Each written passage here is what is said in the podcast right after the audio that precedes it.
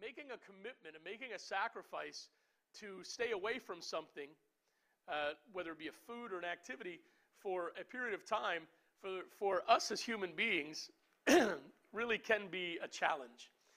And I hope that it has been, you felt that.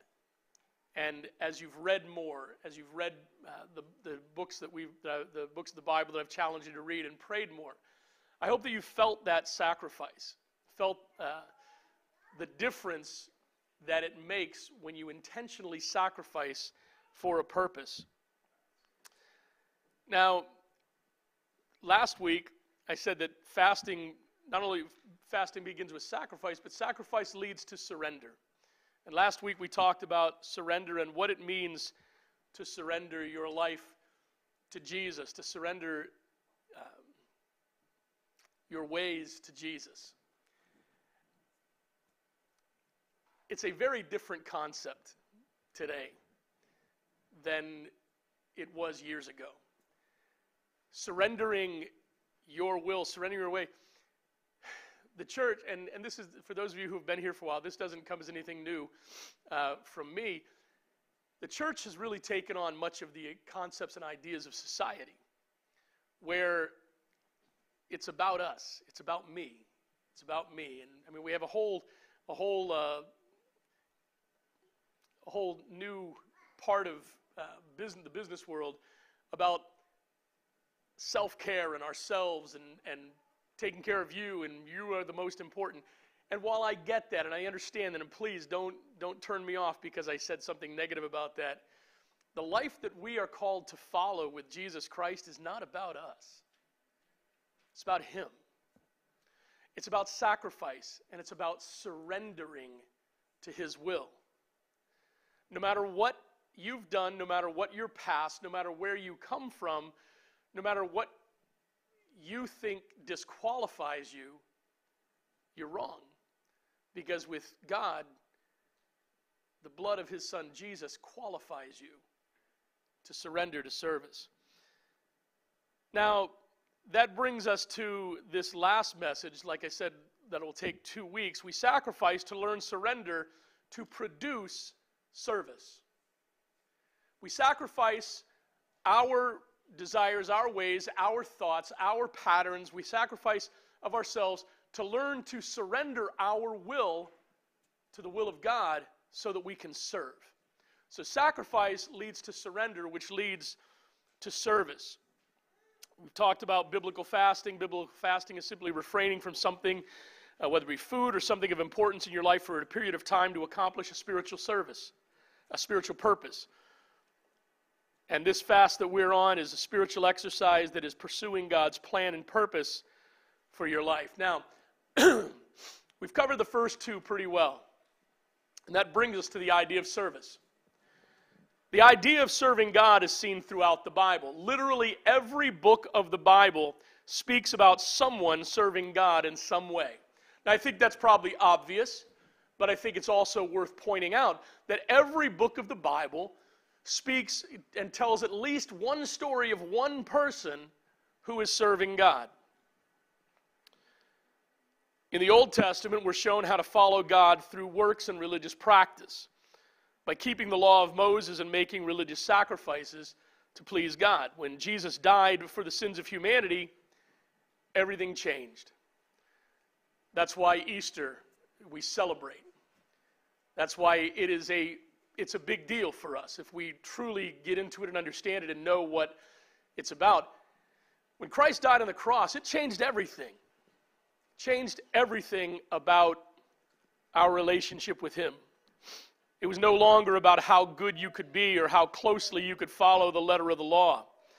It was now about humbling yourself and accepting the fact that you can't be good enough, that you're lacking the ability to please God in and of yourself, and that you need help that you need a Savior. That's the message of Jesus. That's the message of the new covenant. That's the message of the New Testament. And with that message came a new way of living and interacting with others who believed the same way. It was no longer about going to temple and making sacrifices. It was now learning how to be a part of a new concept that came from Jesus himself. Service was and is now about aligning yourself with the teaching of the Bible. I think that's the most important thing we need to know from the very beginning about serving God. Your service to God for the kingdom, for His kingdom, is about you aligning yourself with the Word of God. And you say, well, once again, well, that's obvious. Well, not really. Not now. Not anymore. Now, people uh, feel like they can do whatever they want and get involved in whatever they want and call it and slap a, a label on it, call it spiritual, and think they're doing God's will. I think we'll see, hopefully, through this course of this message, we'll see something different. Where the Old Testament way was about keeping the law and all that it commanded, the New Testament way is about love. Jesus taught about love and spoke about love. He challenged us to love before we served and to serve because we love. He told us that God is the very essence of and the fountain of love, that the concept of love is the concept of God Himself. I know that's tough to wrap our minds around, but that's the truth. God, the Bible, how many times does John write to us? God is love. God is love. Anyone who doesn't love doesn't know God, for God is love. God is the very, it, it, love begins with God. He is the fountain, He's the essence of love. Jesus narrowed down surrender to two things for us. He narrowed down surrender to two things for us to love the Lord your God with all your heart, all your soul, and all your mind, and to love your neighbors as yourselves. I had, we were having a little conversation. I had to go out and fill my coffee up. Throat's feeling a little dry this morning. While I was out there, I was chatting with a couple of the men and then uh, chatted with uh, one of our ladies. And we're talking about, we we're talking about um, the challenges that people uh, of color have here in our town, in the, in the town of East Longmeadow. And, you know, I think Jeremy uh, said it best. He said, you know, if you're white and you don't think these things exist, you need to open your eyes and realize. And Jeremy's white. These things exist. They're true. They're real. It's, it's true. And in, in our town, um, we have a problem with that. We have a problem with racial, not everybody, but there's a real problem in our town. I'll, I'll give you the example I gave somebody else. Um, the uh, a police officer uh, saw my van, and we had just bought the van, and I don't know what happened to the, the sticker, but the registration was just fine. Um, and he, he looked at my van, he looked at the license plate, he said, Your registration's out of date. It's okay. Never heard anything more about it. I've driven around town. I haven't changed it because I've got the registration in the car that says it's fine. If whether somebody stole my sticker or not, I don't know. Haven't had a problem. If my skin was dark, there's no lie, man. If my skin was dark in this town, they would pull me over and tow my car. There's no, no doubt about it. No doubt about it. You ask my wife. Every time we see a car pulled over in this town, it's usually a person of color. Why do I say that? To go off on a rant? well, partly. Partly. I've got two brown boys that are trying to endure this town, this school system. But to say this,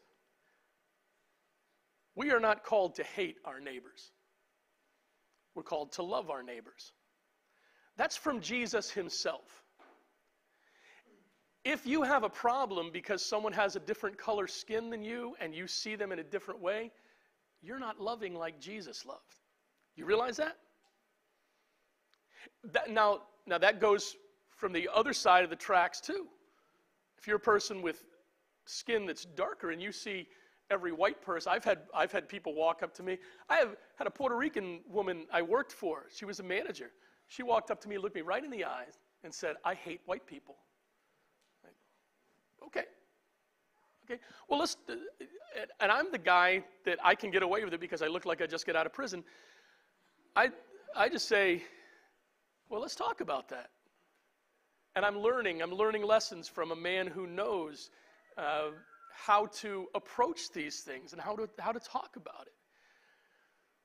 Because my job is not to be the best white man I can be for the glory of God.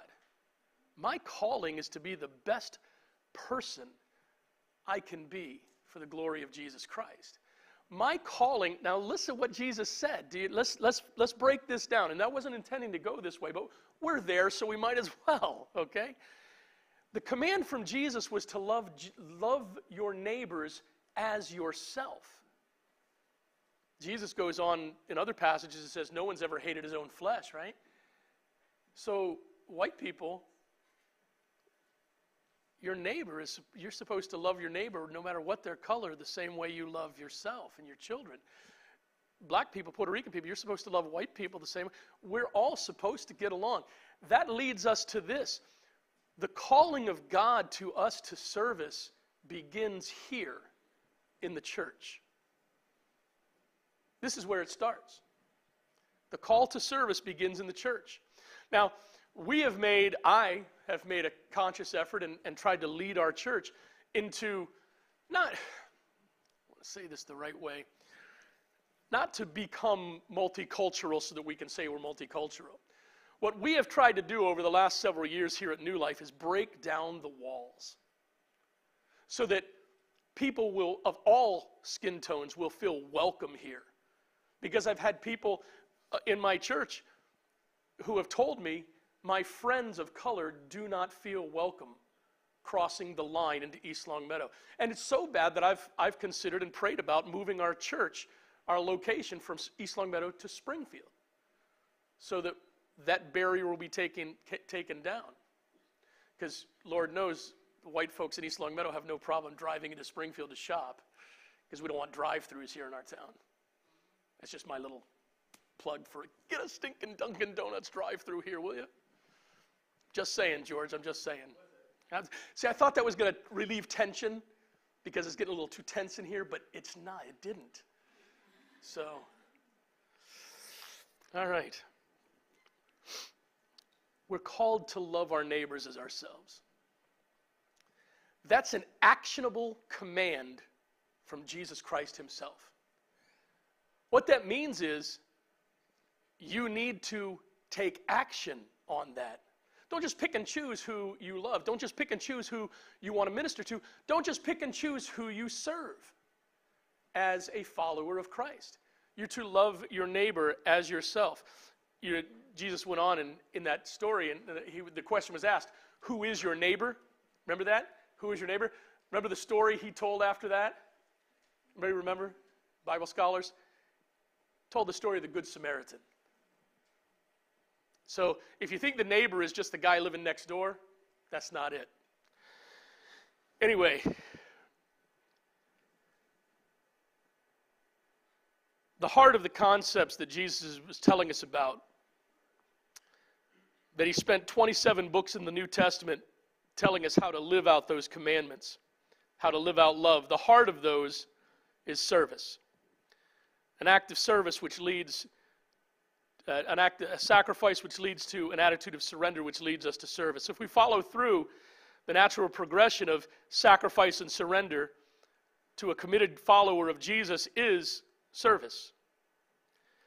Now, Jesus didn't just say out, tell us to go out and do a good job. He just didn't say, he just didn't throw a, a ball out and said, and go play. Jesus had a plan. And he planted the seeds of that plan and watched it grow until it was time for his followers to move forward in that plan without him around. Jesus had and still has a plan to reach the world with the message of his love, and it's a plan that every one of us that know him as personal Savior can and should be involved in. Now, if you, if, I've heard a lot of comments about the last two messages. Um, they're, you know, they were hard hitting. This one's going to be the same. And it's going to challenge many people and many people that watch us online. It's going to challenge us in our belief system. It's going to challenge us in our excuse system. It's going to challenge us, many of us, in our core values of being a follower of Christ. Because you see, the plan that Jesus came up with, that every follower of his should be involved in, is called the local church. Plan is the local church. That's Jesus' plan. That's his plan for evangelizing the world. That's his plan for reaching our community, the local church. It's not good government, it's not financial stability, it's the local church. And listen, I'm, I'm glad to sit down and debate uh, about this. But when we, and, and we'll see this in the message, when you want to talk about the local church and the, and, and the fact that we don't need it or that whatever, if you have a negative attitude about it, just make sure you come to a discussion about the local church with the Bible. Okay? Make sure you come at it from the Bible, not about what people are saying out there, not about what your favorite YouTuber says. Make sure you come at it from the Bible, with the Bible, because that's where the concept comes from. Jesus introduced the idea of the church. He chose 12 men that he entrusted the early foundational teachings of the church to and gave them, as well as any who would follow him, the power not only to be called his children, but to go out and change the world through love, commitment, and service through the local church. I told a few people about this quote that I'm about to share with you. It'll be up on the screen. Don't get offended, okay? Take it in the, in the way it was, it's written. Philip Yancey wrote this in one of his books about why church. He said, and now Philip Yancey is a, a Christian author. He's actually my favorite Christian author. And Philip Yancey was a man who struggled with faith. He struggled with the church. He was raised in a very hardcore fundamental Baptist background, where it was all about, all about rules and regulations and, and what you can and can't do. It wasn't about following Christ. It was about making a good impre- it was about making a good appearance. And there was a time where he walked away from the church and really searched for the truth. That's where he came up with the book that Jesus I never knew. And then he wrote the, this book that he, where I'm quoting from about his journey back to the church. And he said this As I look around on Sunday mornings at the people populating the pews, I see the risk that God has assumed. For whatever reason, God now reveals himself in the world, not through a pillar of smoke and fire, not even through the physical body of his son in Galilee, but through the mongrel collection that comprises my local church and every other such gathering in God's name. Think about that of all the ways, think about that, man. I mean, let's, let's just grab a hold of that, shall we? Of all the ways that God could come up with to reach this world with the gospel, He chose us. Think about that. He has the power, He has the ability. If God wanted to write His message to this world, He could write it in the sky. God could, Jesus Christ could appear in the clouds and all the world could see him at the same time and he could tell them the message of the cross himself. Yet he chose not to do it. He chose us. You are his plan. And that's what Philip Yancey is trying to say here. For good or ill, God chose us to reach the world. You see, when we talk about service to God, we're not talking about pleasing the pastor. We're not talking about being seen by others. We're not talking about having a good time. We're talking about serving God and building His kingdom through that service. I think it's remarkable. And I, I would have to agree with Mr. Yancey here. What an incredible risk. Because, see, the risk involved is this not only did God choose us, to evangelize the world. We have been chosen. Listen to this. Let me, let me put a little bit deeper, heavier weight on it. God has chosen you and me to populate eternity. Think about that. Think about that next time you want to just decide you don't want to talk about Jesus, you don't want to read your Bible, you don't want to go to church, you don't want to get involved, you don't want to do anything, you just want to live your life. God has chosen you to populate eternity. You realize that people hear the gospel or don't because of us. People see Jesus or don't because of us. I know that many people say that the local church is a scam, that it's outdated, that it's a human. I love these. Love the, it's a human construct, right? Everything is a construct. Everything is a societal construct now. The church is a human construct designed to reinforce the patriarchy and to spread hate and lies and make money. I would say this to you if you listen to my Bible studies on Wednesday night, you'll, you'll know I say this quite often. Just because the Bible records it doesn't mean God endorses it. Okay? Because all your all your friends and all the people that write on uh, write on Facebook and the, God endor- the Bible endorses slavery. No, it doesn't. It records slavery. It doesn't endorse it. Okay, if you can if you can make a theologically biblically sound argument to me that the Bible endorses slavery, then I'll agree with you. But you can't. It's not that just because it records stuff doesn't mean it endorses stuff. Okay? Now, while everyone is entitled to their own opinion, no one is entitled to their own facts. We've heard that before. Rick Warren, founding pastor of Saddleback Church out in California, said Many believe one can be a good Christian without joining or even attending a local church. God would strongly disagree. Truth is truth, and in order to understand the purpose and working concept of anything, you need to go to the source of its birth as an idea to find out exactly what the primary purpose of that concept is. For the local church, we find that source to be the Bible. Not creeds, not traditions, not denominational statements, not societal decisions or decrees. The Bible, period. So, as we move through these last two Sundays of our preaching series on fasting, the last message is going to focus on service, but not for the sake of service alone. Going to be talking about serving God the way He has instructed us to serve Him through a local church. I make no apologies about the fact that I am local church. I am not looking to build a worldwide ministry. If I had that kind of charisma, if I had that kind of ability, that kind of personality, it's not what I'd want to do.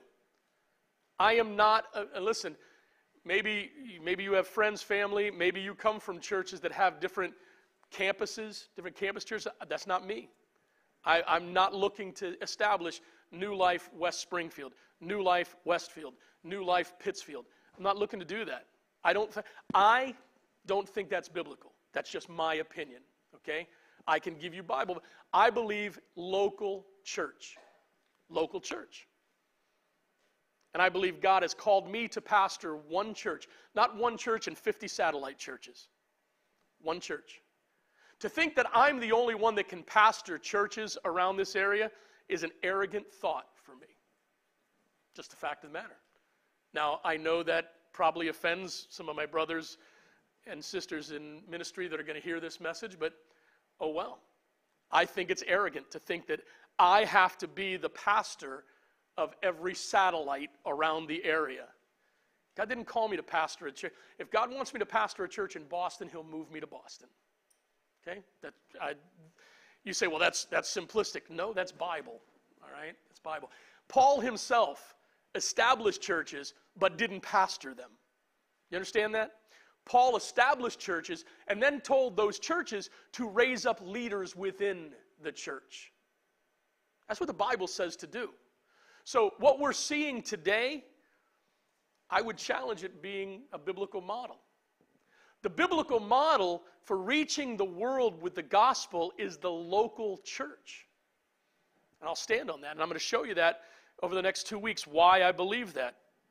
And what, listen, I'm also not the guy that says you have to take my word for everything. I challenge you to take what I have to say. If what I have to say makes sense and you want to say, hey, I believe that, I agree with that, that's cool. But if you want to take what I have to say and say, you know what, I'm going to study it out myself and see what other people think, see what the Bible has to say, I'm good with that too. I want you to be an educated follower of Jesus Christ, not a, a brainwashed follower of John Chase. That would not be smart at all. I don't even want to follow myself sometimes. I, I was a Rams fan this year. That's kind of embarrassing. Anyway, sorry, Craig. I just had to point that out. So, we're going to start by answering this question What is a church according to the Bible, and why is serving at a local church the biblical way to serve? And finish by showing how we can serve God through our local church. I know it's not popular. I know a lot of people are, are moving away from this model, but we're after truth, not popularity. Okay, folks, that's the heart of the matter. We're after truth, not popularity. If I was after popularity, I wouldn't say half the things I say in my messages. So let's start at the beginning and talk about the local church. Let me give you some quotes from some. Now, these, these gentlemen and ladies that I'm quoting combined have close to 200 years of not just ministry experience, but theological study of the Bible. Okay? So this isn't, these aren't my words. These are the words of those who have really dug into the word and, and learned it and then put it into practice. Mark Dever, uh, pastor of a church in Washington, D.C., said when a person becomes a Christian, he doesn't just join a local church because it's a good habit for growing in spiritual maturity. He joins a local church because it's the expression of what Christ has made him, a member of the body of Christ. I'll address that here in a couple minutes. Bill Hybels, pastor of a large church out in Chicago, says nothing on earth has greater potential to change lives and carry out his kingdom work in your community than your local church. You think of all the, I'll stop there before I finish this quote. You think of all the organizations that are in this town. What organization in the town of East Longmeadow, and you, those of you who live in Springfield, you are part of the, the New Life congregation. What, ha, what organization has the greatest potential to change eternity? The Rotary Club? The public school system? Even the Christian schools? No, the local church. The local church. Not just by being here, but by taking what you learn here and taking it out there. Whatever your job is, whatever your career is, taking Christ with you out there. My wife asked me today to tell you folks how much she loves her job. She loves her new job. She's a, she's a, a teacher at Veritas Preparatory School. She loves it. Absolutely loves it. And she's working, she's working in Springfield. She's working with a school at a school that is 90% minority. She is, she is the minority now in that school. And I'll tell you what, and I, I will say this with, with pride and love for my wife and honesty. There is no person in this world that I know that could that can actually see people as human beings and not see the color of their skin and treat them the, treat them the same way. For whatever you want to think or say about my wife, my wife is the most loving, compassionate person I've ever met to whoever she meets. Skin color does not matter to my wife. I wish more Christians could be like her because we wouldn't have half the problems we have. Let's continue. There's nothing like the local church when it's working right. Its beauty is indescribable, its power is breathtaking. The potential, its potential is unlimited. No other organization on earth is like the church. Nothing even comes close. Nancy Leigh DeMoss says this Being disconnected from the local church for whatever reason is a dangerous way to live. Not only do these lone rangers miss out on the blessings of functioning within the context of the body of Christ, but like lone sheep away from the safety of the flock and the watchful care of the shepherd, they are vulnerable to predators of every sort. I think that's the undersold and f- most forgotten part of of leaving church and being out of church. My heart breaks. I, I pray for the people, for the young families, the young parents in our church who have decided that it's, they, they are much better served by not being at New Life. They're not going somewhere else, they're just not coming here. My heart breaks for the single adults and the married couples who have decided that it's more important to pursue a new home or a better career than it is to be part of a local church. Listen, I just applied to Veritas Preparatory School yesterday. I'm looking for a second job. Doesn't mean I'm going to leave this job. Doesn't mean my commitment to my church is going to go down. It means I want to support my family. I want to make some money. And I want to do something beyond that. I want to do something that impacts my community. And quite honestly, can I be honest with you, parents here in East Longmeadow? Your school system, your leadership doesn't want people like me. They just don't. Uh, Melvin and I met to have him come in and speak to the, the school board, to speak to uh, the leadership there. And they keep putting it off. Oh, yeah, we want to do it. In that same meeting, the superintendent told me and the director of curriculum for this town that if people in leadership in this town knew that he was meeting with me as a pastor, they would be up in arms. They don't want people like me in this town. So, you know what? You know what the Bible tells me to do? Brush the dust off my feet and move on. I'll move, I'll, I'll try to go somewhere where they do want somebody like me. I've got 40 years experience. Think about that. 40 years experience counseling people. And my counseling isn't like what your school counselors do. I've been I've gone into the on the cell blocks of prisons and sat down with criminals.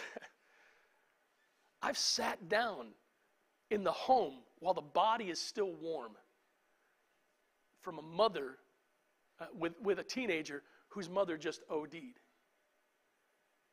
I've gone into lockdown facilities with these kids. I think I've got experience that I can bring to this generation. If you don't understand what this generation has gone through, these kids today who are in school, parents, pay attention to your kids right now.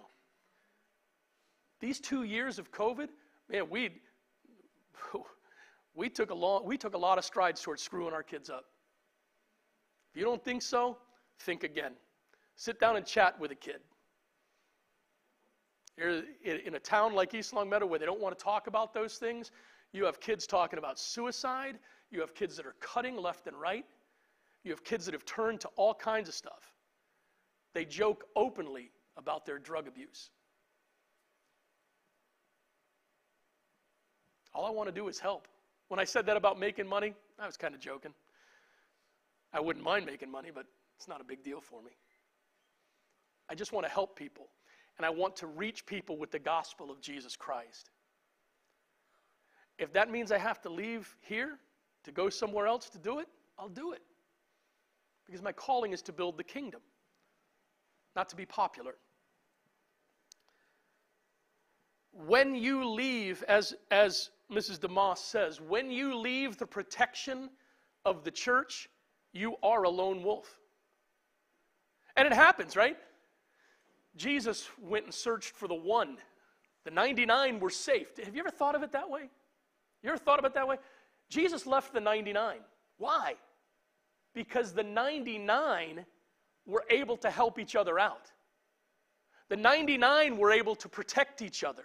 The 99 were able to care for each other. The 99 were able to watch over each other. The one, well, that one was vulnerable to attack, vulnerable to defeat, vulnerable to all kinds of things. So when we're so flip and we're so uh, arrogant that we think we can walk away from church and it's not, it won't affect us at all, we've, we've really lost our righteous mind. I pray for those who have walked away. Not you go to another church, you go to another church, man. That's cool. We're not the only church. We're not the only game in town. Uh, there are other places you can go and meet your needs, and that's cool. I just hey, go get involved somewhere, man. If you can't get involved here, go get involved somewhere. I'm talking about the ones who have just walked away. I think we undersell what they're up against, the safety that is in the local church. Dr. David Jeremiah, my father, my, father's favorite author near the end of his life was Dr. David Jeremiah. My mom loves to read him too. says every believer is commanded to be plugged in to a local church. Now these statements and my words may not line up with your feelings on the matter. You may think I'm overstating the case or that I'm just way off target. But as I said, but before you make your decision or come to your conclusion, please let me make my case for being an active part of this local church. I believe in the local church. Jesus gave his life for the church, and I've tried to do the same. I believe in its structure, in its purpose, in its function, in its effectiveness, and in its potential. And I believe in its members when they are fully engaged and connected. Listen, I'll just speak from my heart for a minute. If I thought I could go anywhere and have greater potential to reach a community that needed Jesus Christ as much as our community does, I'd go. I would. Listen, my, my daughter and four of my grandchildren live in Springfield, Missouri. Man, you throw a hot dog out on a Sunday morning, you could draw a crowd of 300 in Springfield, Missouri. Seriously. Religion is the church is the number one business of that city. You can literally go to a different church on Sunday morning, Sunday night, and Wednesday night, every Sunday morning, Sunday night, and Wednesday night, all year long, and not go to every church in that city. There are over 300, and it's a city the size of Springfield, Massachusetts, without the surrounding suburbs. The church I worked at, I've told you this before, was a church of about 13, 1400 people. We were a mid sized church in that town, in that city, mid size. Largest church in that, in that city runs about 15,000 people. It's crazy. Now, let me ask you a question. You know what's, you know what's crazy? People still go to Springfield, Missouri to start churches. Why? Why? Doesn't make any sense. You know what does make sense? Going to an area that is dark, that is bleak, that is without Jesus, to tell them about Jesus. The reason people don't do it is because it's hard, because it's difficult, because it's very, very tough. listen, man, I believe in the local church, and I'm going to tell you from my heart, I believe in this church. I believe in this church. I believe in you as members of this church. I believe that I, I can see what God can do through this church if we would if we would all surrender to serve him. If we'd all get on the same page. If we'd all get in the same the, the same way and the same path what god could do with this church.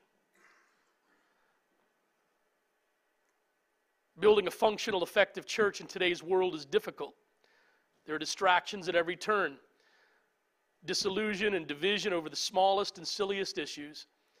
Quite honestly, the empowerment movement in our society has created havoc with leadership structures, including those who in church who believe they, have, they deserve to have a voice in everything. Can I say this? Can I just be honest with you, folks? i I was elected to be the pastor of this church, and I've done it for 20 years done it through thick and thin. I've led this church through darkness. I've led this church through good, good and bad times. If you don't want me as the pastor, then vote me out. But if I'm the pastor of this church, let me pastor the church. Okay? And I'll say it this way this is my place of employment, as well as my place of ministry. You don't go into your boss at your place of employment and tell them how to run the show, do you? No. You don't. You can say you might, you can say whatever you want. You don't. You go in and you do your job. At the very beginning, I told you this is going to be a tough one. At the very beginning, let me say this. If I'm the pastor of this church and you see me as the pastor of this church, let me pastor the church. Stop trying to do my job. Stop trying to tell me how to do my job. Stop trying to pull strings from behind. Stop trying to build coalitions against me. This is one time where it's really good that I have a lot of family in this church. Ain't going anywhere. It's much easier to get on board and work together than it is to continue to fight a shadow fight and a shadow war against something that's not going to change. So let's get on board.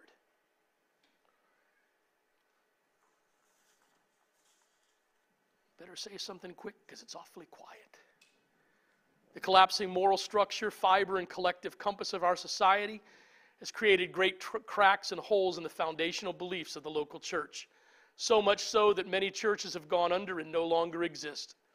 Many churches are mere shells of what they once were watered down sermons, social consciousness instead of biblical truth, mockery of doctrinal purity, an emphasis on church on, on finances and your best life now rather than a focus on the eternal plan of God. All of these and more have brought the church to the point of irrelevance in the lives of many of its members and surely in society. You say, well, what are you talking about? You know what one of the biggest things is in mainline churches right now? Uh, sorry, if you've got young kids in here, I'm sorry uh, if you have to explain this to them later on. Bringing in drag queens to, to lead worship and to read stories to the children. In church. Oh, that's not happening. I'm telling you, it's happening all over the place. All over. When churches start flying a pride flag, that tells you their intention. Please, that's not hatred. Don't call me a phobia, phobic anything, because I'm not. My oldest daughter, Jody, is gay. Love her to death. Pray for her, but I love her to death. Don't, don't you dare insult me by saying I'm scared of anything or anybody. I'm not. But I do know what doctrinal purity and biblical purity is. And it's not having a man dressed like a woman come in and read a Bible story to prove a point. That's what's happening in the church today. You think, you, you think what I just said is a bunch of, bunch of over, hyperbolic overkill? It's not. That's what's going on. There's a real movement here in Massachusetts to pass a law that will force me to marry anybody who comes to me and asks me to marry them. I get emails and we get messages on the church, uh, on, on, to our church a lot. Are you welcoming to everybody? Is everybody a welcoming? You know what people are doing? They're trying to set us up. It's happened. They're trying to set us up for a lawsuit.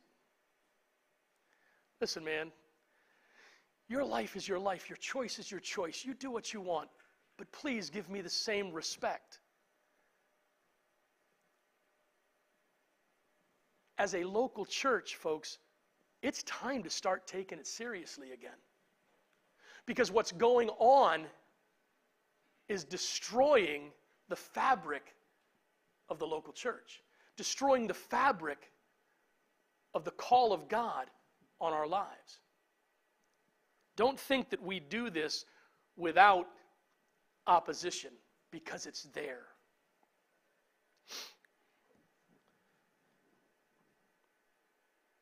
Many of these things are aimed at bringing church to a place of irrelevance in the lives of many of its members and surely in society.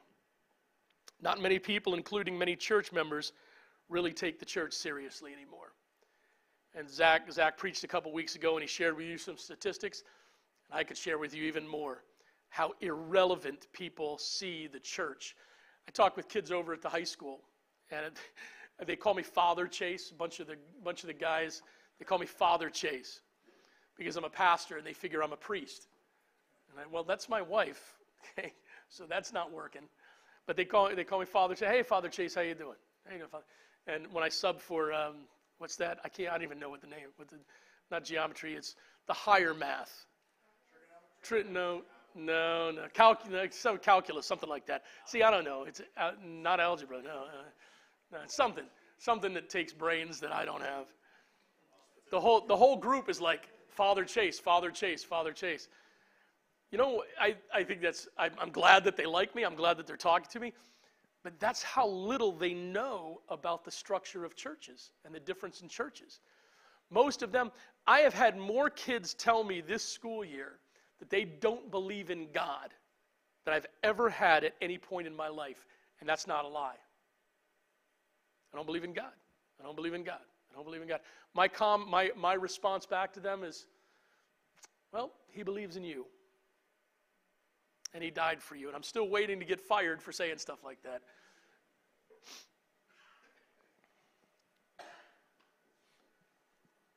We can bemoan, and this is where we've become, I think, where we've, we've, we've gotten to a point where we are missing the boat we bemoan the fact that the church has become irrelevant in a lot of areas, and we bemoan the fact that people don't like us and they're attacking us. I don't, I, listen, i I'll be more than happy to be that, that piece of sand irritating the oyster because that sand eventually becomes a pearl, right? So I'll have no problem being the irritant. I just want to make sure I have backup. And that's where the church comes in. And I hope that you, when you go out into your daily world, your daily life, you don't have a problem becoming the irritant. Now, maybe you don't have the, the lack of grace in, in your actions and your words that I do, um, and you can bring things a bit, a, a bit cheerier and a little bit with a little bit more uh, grace and a little bit more tact. But you still need to know that as you go out and serve and live and live God's word, you have a place, you have a people, you have a crowd, you have a family of faith that has your back. Where you can come and you can you can sit down and watch a movie with you and your wife and or husband and several other couples on how to have a better marriage. You can come in and have a cup of coffee and sit down and talk with someone about how to better become who God has called you to be. That's what the church is. I believe in the church. I believe in what God has established. Next, next week, we're going to dig into a little bit more where what the church is. I'll tell you this. The very first point, I was planning on getting much farther than this, but we didn't make it. True service begins in the local church. I believe that with all my heart. True service to God begins in the local church. I hope that you take that thought with you this week and think about where you fit in. And I guess maybe this is a better question. Don't, don't ask God where you fit in. Ask God this question. I challenge, I, listen, man, I challenge you to ask God this question. For those, some of you are, you're not struggling, you have no idea some of the things I'm talking about, you don't, you don't know anything about it, and that's fine. Ask God, why don't I feel like I fit in at New Life? Why don't I feel like I can, I can serve there? Why do I feel distant? Is it me or is it someone else? Why am I constantly fighting against the stream in my church? Not out there. Out there is where we're supposed to fight against the stream. In here, we're all supposed to be swimming together. Ask yourself, ask God, please show me why I struggle to take the next step. I think you'll get your answer. We don't all have to be the same. We just all have to serve the same God and follow the same Savior, right? We'll finish this message next week, hopefully. Maybe, probably not. But that's okay. And folks, please understand. I know I, I said some harsh things today. I knew I was going to ask Erin. I told her, I prepared her for it because she has to hear it as well. I said, it's going to be tough. It's going to be tough. But we're there. We're there. It's time. And I believe we're at, I believe truly we're at a tipping point. Not just in the, I believe in society, in this country, but I believe in our church. I believe we're at a very, very unique place in the life of this church. I believe we are, we are ready to either explode or implode. And it all depends on how we move forward from this point on. I'm excited. I hope you get that from it. I'm excited about what God's doing. I'm excited. I would I somebody said, "Well, are you are you looking to get out and change careers?" No, man. I have always been bivocational. I've always worked two jobs, three jobs, four jobs. Don't mind it at all. Don't mind it at all. I just ask that you understand that I do work two full-time jobs. So if I don't get back to you right at in that minute, I'm I'm working probably. I'm excited for wherever God leads me to do that job to help grow the kingdom of God through my local church. I would love to get involved and work with people who actually want to work with somebody like me to affect the community for good because there's a, there's a lot of people that need to be reached. And I'm tired of, of anyway, yeah, we got to move on. New life, thank you. Let's pray. Lord, thank you so much for this church. Thank you for these people. Lord, thank you for their endurance and their, um, their willingness to listen. Lord, I pray that, um, God, I pray that we'll hear your words I pray that you'll we'll hear your voice. God will ask those questions of ourselves. Why? Why do I struggle? Why do I why do I hold back? And God, give us the answers to those questions. God, lead us in your way. I pray, Lord, for each and every one of us, that this week will be a life changing week, one that draws us closer to you. God, would you bless us? Would you use us? Take us further than we've ever gone before. In your name we pray. Amen.